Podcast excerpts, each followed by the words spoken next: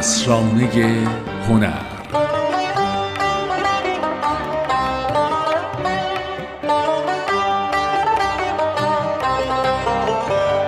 سلام اینجا اسرانه هنره حالا احوالتون چطوره؟ روزهای نوروز رو به خوبی سپری می‌کنید؟ امیدوارم که این روزها بتونید از لحظاتتون استفاده خوبی بکنید. مطالعه کنید و کارهای مورد علاقتون رو انجام بدید. ما هم در اسرانه هنر این روزها کنار شما هستیم.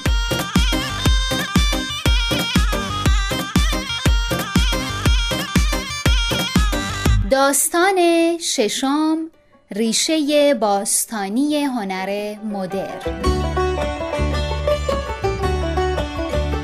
هیچ سرزمین و فرهنگی نمی‌تونیم هنر خالص پیدا کنیم و بگیم که این شیوه هنری و این نقش ها تمام و کمال مختص به این فرهنگ و یا این ملته. رفت آمدهای تاریخی و کاروانهای بازرگانی بستر مناسبی برای سفر دور و دراز نقوش از شرق تا غرب و از شمال تا جنوب بوده. ما امروز در اسرانه هنر در مورد ریشه ها و تأثیر هنر مدرن از هنر باستان با هم صحبت می‌کنیم.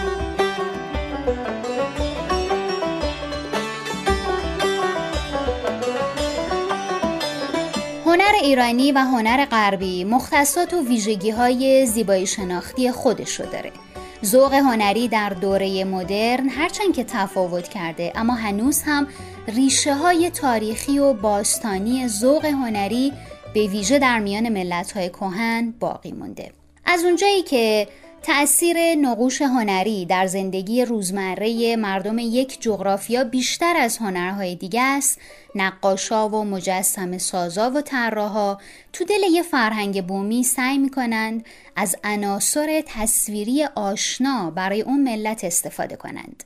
گرایش هنرمندان مدرن به سرآغازهای باستانی یکی از موضوعاتیه که آقای عبدالرضا مجدی پژوهشگر هنر در موردش با ما صحبت می‌کنند. اخیرا که حالا سالهای اخیر بیشتر میشنویم یا همین دهه های اخیر که میگن یه کار قدیمی می‌بینن کار مثلا به اصطلاح بومی اقوام آفریقایی میگن این چه مدرنه این خودش تناقض دیگه. نه این مدرن نیست. مدرنیسم از این اقتباس کرده. این هم غلطه. ما به جای که بیایم ببینیم که مدرنیستا چه کردن در اروپا از کدوم آبش خورا گرفتن اومدیم دنبال اونها رفتیم. در که نه پدر مادر من فامیلای من هلندی بوده که مثل ونگو کار کنم نه فامیلای شما و دیگری. رفتن ما سراغ ماتیس به چه دلیل هستش؟ ما یکم بیم نگاه به رقصندگان ماتیس بکنیم. ماتیس کجا می‌رفت میومد؟ می‌رفت به تنجه می‌رفت به الجزایر. اونجا اصلا رفت آمد داشت سکونت داشت. بنابراین وقتی می‌بینیم که عناصر مردمی و قوم شناسی آفریقا شمالی تو کارش هست. برای ما جالبه. یا از مینیاتور ما اقتباس کرده ولی ما خودمون فرهنگ دیگری داریم که با شمال آفریقا تفاوت داره. چرا برای مدرنیسم دوره مدرنیته و مدرنیست های خودمون نرفتیم سراغ دستمایه های شرقی خودمون؟ دستمایه هایی که مال ایران بوده. فرق داشته با الجزایر. درسته هنر اسلامی یک هنری است که وسیعتر از ایران. ولی هنر اسلامی فراموش نکنیم. هنر اسلامی که حتی در اوجش در دوره عباسی به عنوان مثال در غرب امپراتوری اسلامی با شرق امپراتوری اسلامی ترکستان فرق می‌کنه. هر کدوم ویژگی خودش داره. بنابراین خب بله کسانی بودند که به عنوان مثال مکتب سقاخانه جزء مکاتبی است که خب رفتن سراغ عناصر فرهنگی و قومیتی ایرانی یا مثلا دینی و در واقع با شعائر و با رسوم و با مسلک های ایرانی کار می‌کردن و با عرف ایرانی رفتن از اون علمان ها و از اون عناصر گرفتن. خب تا حدی موفق بودن. ولی آیا همون فقط بود؟ بیشتر از اون نبود. خب مثال دیگه رو بزنیم. هانیبال الخاصه که میره سراغ دوره باستانی که حالا خود ایران نیست ولی با توجه به خودش آسوری هستش میره سراغ هنر آشوری. شما می‌تونید به راحتی در مدرنیسم از هر چیزی اقتباس بکنید. در پست مدرن هم همینطور. به یک معنا. حالا حتما لازم نیست که ما در پست مدرن بیایم حتما مثلا conceptual کار بکنیم یا چیز دیگه. بنابراین دستمایه هایی در هنر ایرانی وجود داشت در چند حوزه که مورد بی‌توجهی تا حدی قرار گرفت یا اینکه سطحی باش برخورد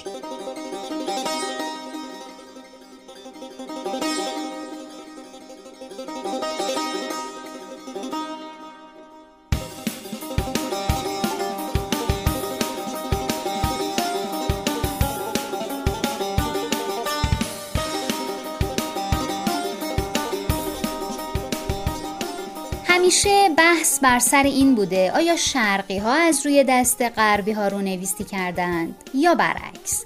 اهل فرهنگ و تاریخ شرق همیشه دنبال رد پاهای بوده تا ثابت کنه هنرمندای غربی از روی دست هنرمندای شرقی نقش زدند و کارشون تکرار کار همونا بوده.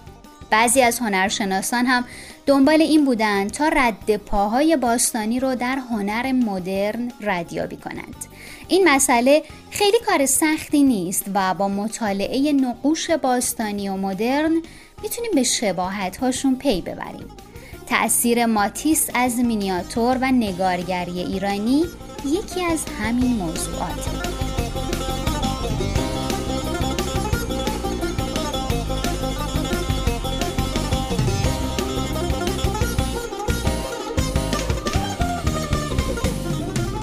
ماتیس نقاش فرانسوی قرن بیستم روح هنر ایرانی رو درک کرده.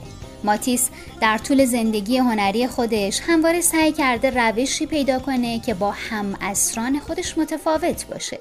اوایل با مطالعه طبیعت تقلید می‌کرد. ماتیس گفته من اصلا قصدمون نیست درختی رو که می‌بینم به تصویر بکشم.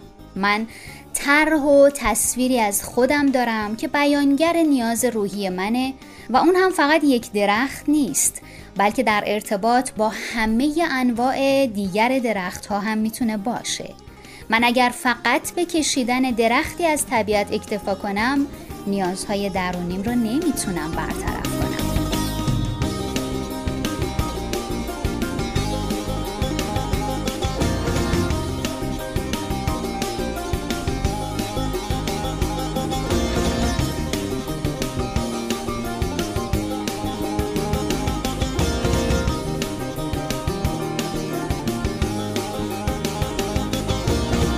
آقای عبدالرضا مجدی در مورد رابطه هنر مدرن و هنر باستان باز هم برای ما صحبت می کنند در شهر بابک ما الان امروزه گلیم های تصویری مثل گبه یعنی پر المان های تصویری illustrative حتی موضوعدار تا حدی. داریم که هنوز زنده است. ازش پرسیدم که چرا اینطوری گفت بخاطر اینکه با این خانمایی که من صحبت کردم ایشون رفت مستند کاری کرد نگاری کرده بود. رفت مستند کاری کرده بود کار گلیم اطراف شهر گفت که یه خانمی رو می‌شناسم که بهش گفتم که خب این تو این نقش رو از کجا آوردی؟ خودش گرافیک خونده اینا گفتی که خب من دیدم دیگه اینو. گفتم یعنی چی دیدی؟ این تو این چیزی که الان داری کار می‌کنی این اتود می‌خواد گفت چی میگی؟ اتود کجاست؟ من اینو می‌بینم میبافم. گفت یعنی چی؟ گفته بود آ آ بافته بود. از حفظ. اتود یعنی چی؟ این حرفا مال دانشکده است. هنر مردمی در آن خلق و ساعت یه دفعه به وجود میاد. کما که زنی هم که لالایی می‌خونه خودش متوجه نیست چجوری داره می‌خونه. ها تو شو دستگاه چی بود؟ میشه بگیم مثلا چه مدولاسیونی کردی؟ آقا برید خانم ضبط کنید. اصلا اگه این چیزا رو بهش بگید دیگه نمی‌تونه بخونه.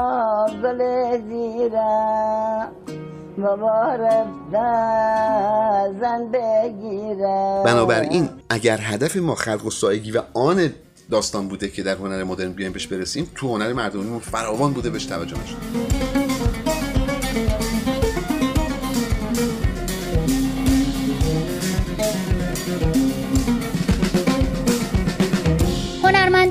غربی در تجربیات مختلفی که در سبکهای هنری متنوع داشتند در قرن بیستم هنر مدرن رو با تعریفی کلی به جهانیان معرفی کردند. هنر مدرن جلوه های گوناگونی داره و بسیاری از رفتارهای هنری رو میشه در قالب هنر مدرن معرفی کرد.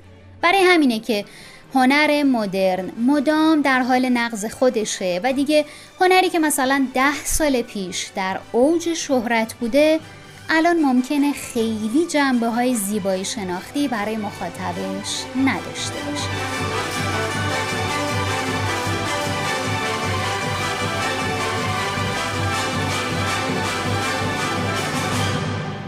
ممنونم که این روزها با اسرانه هنر همراه ما هستید. ما امروز سعی کردیم خیلی کوتاه از فضای تأثیر پذیری هنر مدرن از هنر باستانی با شما صحبت کنیم. امیدوارم که روزهای خوبی سپری کنید و باز هم در اسرانه هنر همراه ما باشید.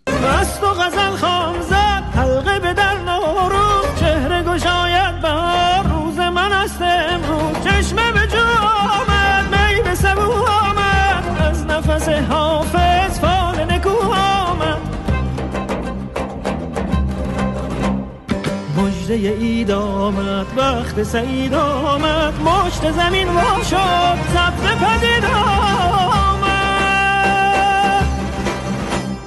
سبزه